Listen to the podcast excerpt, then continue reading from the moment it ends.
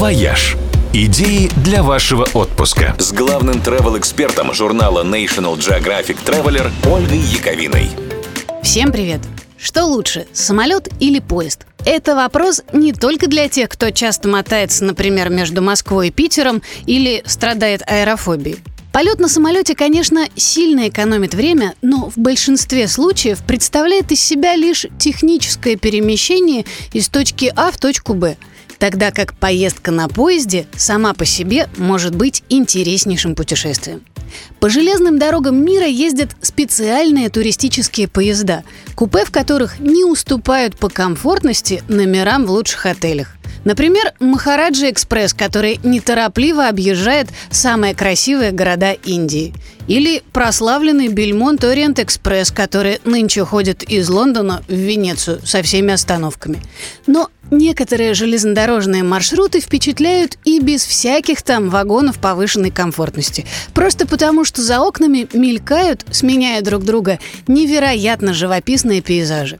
В рейтинге самых красивых путешествий по железным дорогам всегда включают, например, швейцарский ледниковый экспресс, который возит туристов из Санкт-Морица в Цермат через Альпы, преодолевая 291 мост и 91 тоннель. Дорога, по которой он следует, даже включена в список наследия ЮНЕСКО – еще один обязательный фигурант железнодорожных топов – поезд Andean Explorer, на котором можно проехать через весь Перу из высокогорного Куска до озера Титикака.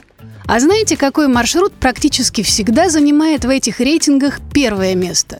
Транссиб – National Geographic, Lonely Planet и прочие авторитетные эксперты хором называют путешествие из Москвы во Владивосток на поезде самым потрясающим опытом, который только может дать железная дорога.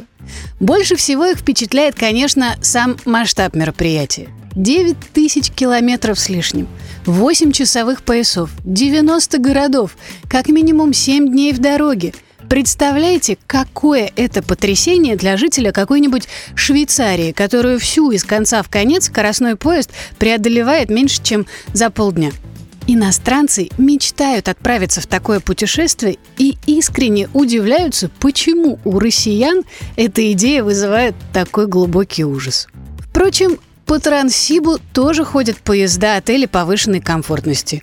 Путешествие на таком занимает недели две в стоимость космическую, правда. Включены экскурсии, в каждом купе есть удобные кровати и душ. На таком, пожалуй, можно было бы и прокатиться. Ну, или, может быть, лучше самолет. «Вояж» – радио 7 на семи холмах –